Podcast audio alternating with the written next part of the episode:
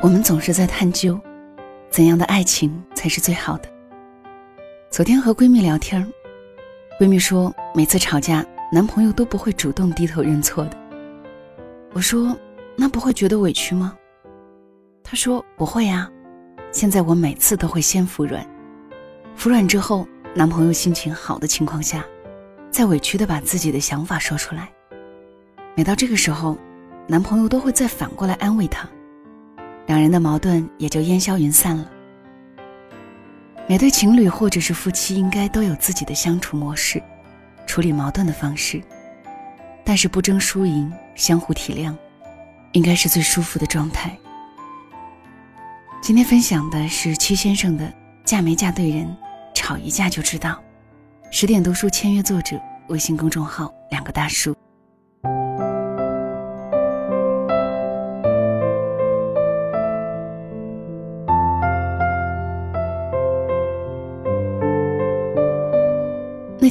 媳妇一起包水饺，我拌馅儿，她包，我儿子负责吃。我媳妇包完以后。整齐的放在案板上，我说：“你包的真好看。”媳妇笑着说：“是你馅儿拌的好。”我说：“不是你包的好。”我媳妇说：“是你馅儿拌的好。”我说：“不还是你包的好。”我媳妇说：“嗯，我包的好。”我一愣，说好的夫妻之间互相谦让呢？我又说：“不是我馅儿拌的好。”我媳妇说：“不，就是我包的好，我包的好，我包的好。”我指着肉馅儿，鲜肉、小葱、油菜，搅拌的那么均匀，色彩搭配的那么清新，那是一个白暗厨子对后现代抽象画家的色彩致敬。刚想反驳，我看到我媳妇儿两眼盯着我，充满了无限的温柔，像是江南女子眼里的一汪春水。我说：“嗯。”是你包的好，媳妇儿开心的笑了，然后她放下手里的擀面杖，我儿子松开了抓着我衣服的手。媳妇儿生气的说：“说多少遍了，你怎么又把脏衣服扔沙发上了？你怎么又忘记给花浇水了？你怎么又忘记下楼带垃圾了？”我媳妇说的那句“你怎么又”，是夏天暴风雨来临前的那阵清凉的风。乌黑的云，和转瞬即逝的闪电。他只有两种时候最爱发脾气，第一种是没睡好觉，第二种是上火，嘴里有溃疡。我不反驳，默默地去书架上拿了两片华素片，碾碎，说：“你过来，张嘴。”然后把华素片的粉末涂抹在他的嘴唇上。他说：“疼，疼。”然后我就亲他一下，问他还疼吗？他说疼。我说疼就少说两句。我是一个特别通情达理的人，每一次我媳妇儿发脾气，我都会原谅她，像是原谅一只不小心碰翻花盆的小猫，像是原谅不小心踢球打碎邻居家玻璃的小孩儿。他那么可爱，他也会犯错，但是这并不妨碍我包容他。毕竟他在我们家楼下的跆拳道馆学习班报了名，我现在不清楚他的实力。有时候我跟我媳妇吵架，吵到最后谁都不理谁，我沉不住气，于是就去买很多好吃的，什么卤豆干、烤猪蹄、拉鸭脖、榴莲酥、章鱼小丸子、虎皮鸡爪，一大袋子拎回家。我媳妇说：“哎。”你每次都让他们来替你求情，我又不好驳他们面子。你看，把蹄筋委屈的，榴莲酥咧着嘴都难过要哭了。小丸子，你又来了，好久不见。豆干儿，你下次别来了好吗？你知道的，咱俩不合，我喜欢麻辣味儿的。底下的鸡爪子，让我看到你们的双手好吗？我媳妇儿一边吃，还一边跟我说。你下次吵架能不能走点心？咱家楼下新开了一家糖炒栗子店。我说不吵了。我媳妇儿问为什么呀？我难过的说，红包里余额不够了，吵不起了。有时候我被媳妇气懵了，我就说：“你信不信我分分钟打哭你？”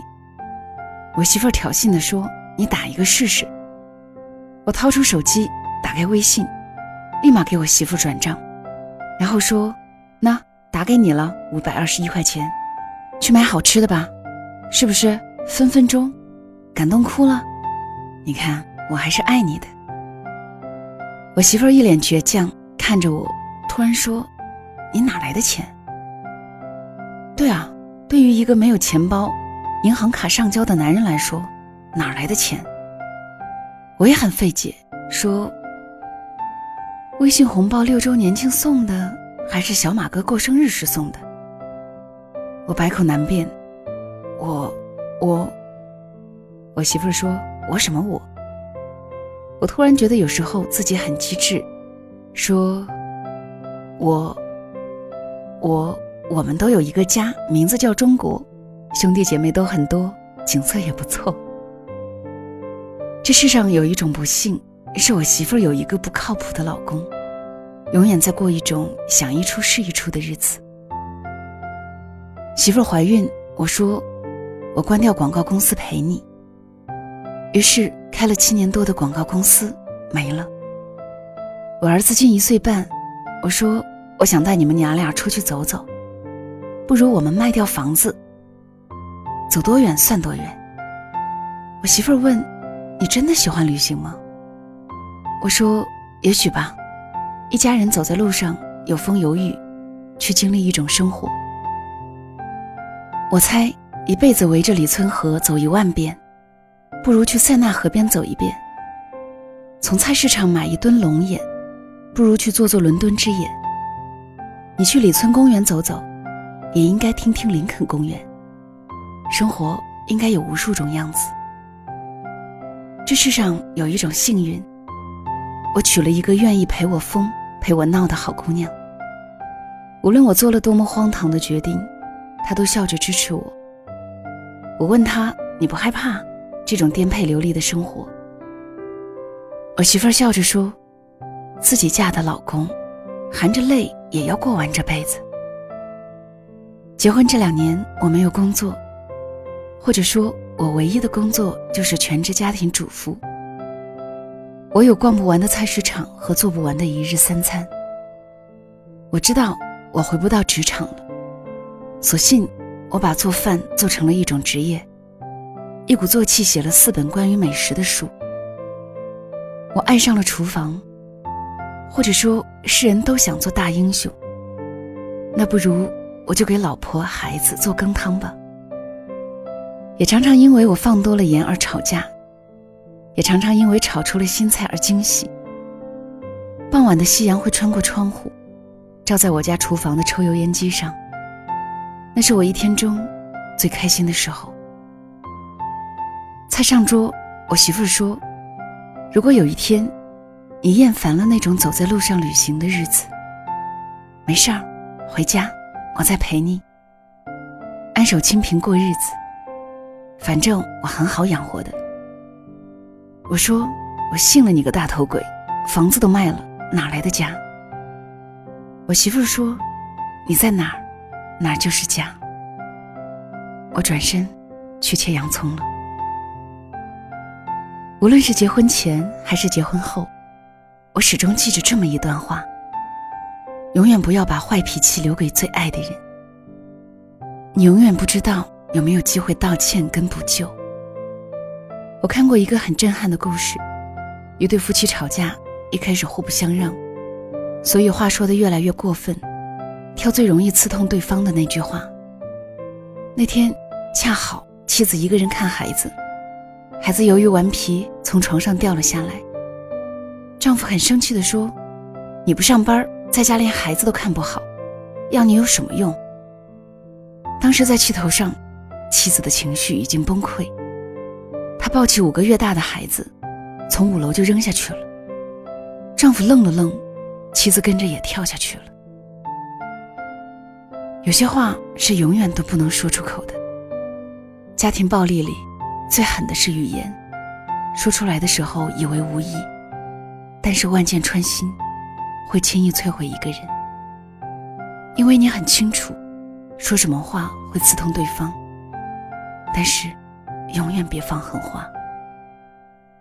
有一次，我跟我媳妇吵架，吵到最后，我气得出门去抽烟了。过了几分钟回来，两个人对视着，谁都没有说话，突然笑了。我说：“你笑什么？”我媳妇儿说：“你笑什么？”她永远不知道我为什么笑，我也永远不知道她为什么笑。但是那一刻，我知道我为什么笑。一辈子不吵不闹的夫妻很少吧？每次吵架，人的内心秩序里就会重新来评估幸福感。有的人会通过一件小事儿，开始联想到从前的各种委屈，委屈加委屈，越想越憋屈，就爆发了。可是人生一路走来，谁不是委屈撑大的？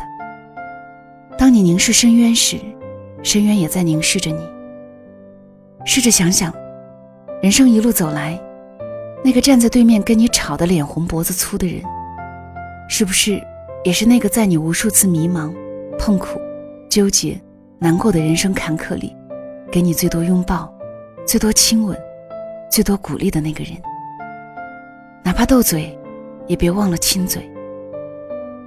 同样一张嘴，说情话比指责对方更有效。同样一张嘴，亲吻比吵架。更甜。同样一张嘴，哎，算了，不说了。你不可能吵赢两口吃掉一块三角形披萨的嘴，你也不可能吵赢一个嘴里能塞十八只小龙虾尾的嘴，你更不可能吵赢一个比姚晨、舒淇、王大陆嘴还大的嘴。所以是在下输了，愿赌服输。输了的人，要爱赢的人。六十年，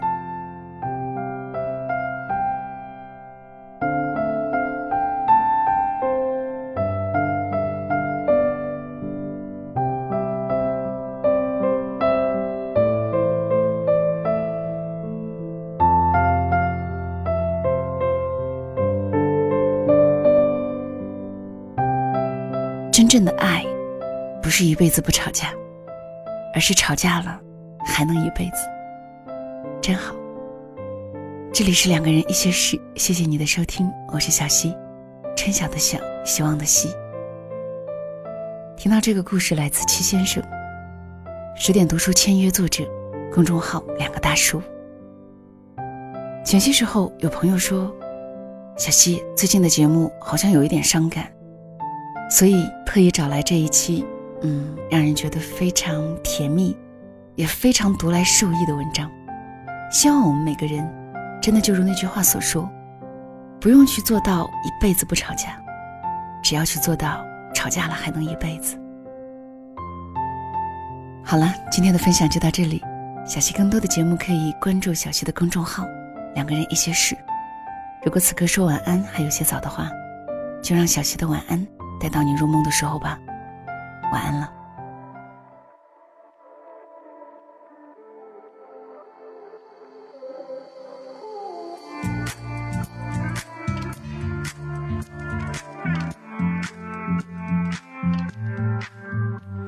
想和你共度时光，在每一个早上，看见你和阳光都在指向。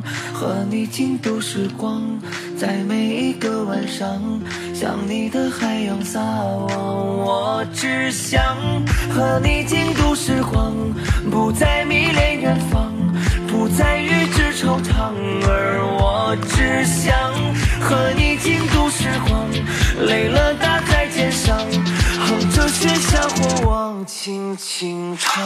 噔哒啦哒啦滴哒啦噔，噔哒啦哒啦滴哒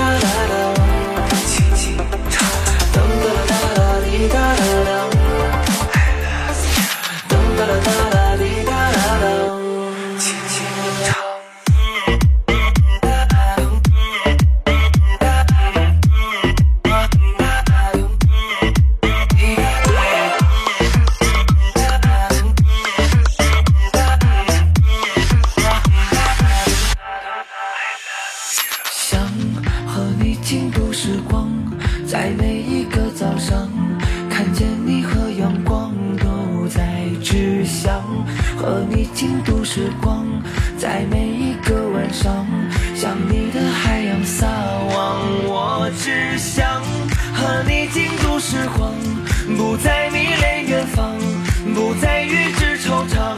而我只想和你共度时光，累了搭在肩上，哼着喧嚣过往，轻轻唱。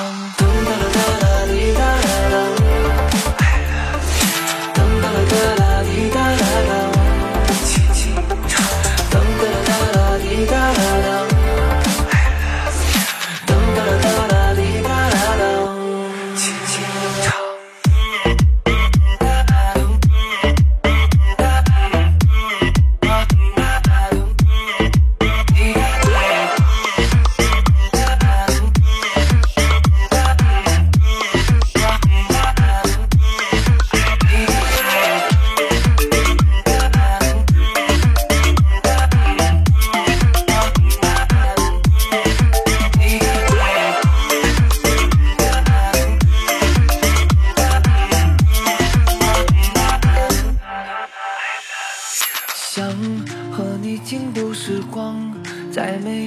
早上，看见你和阳光都在指向。和你倾度时光，在每一个晚上，哼着喧嚣过往，轻轻唱。噔哒哒哒哒滴哒哒噔。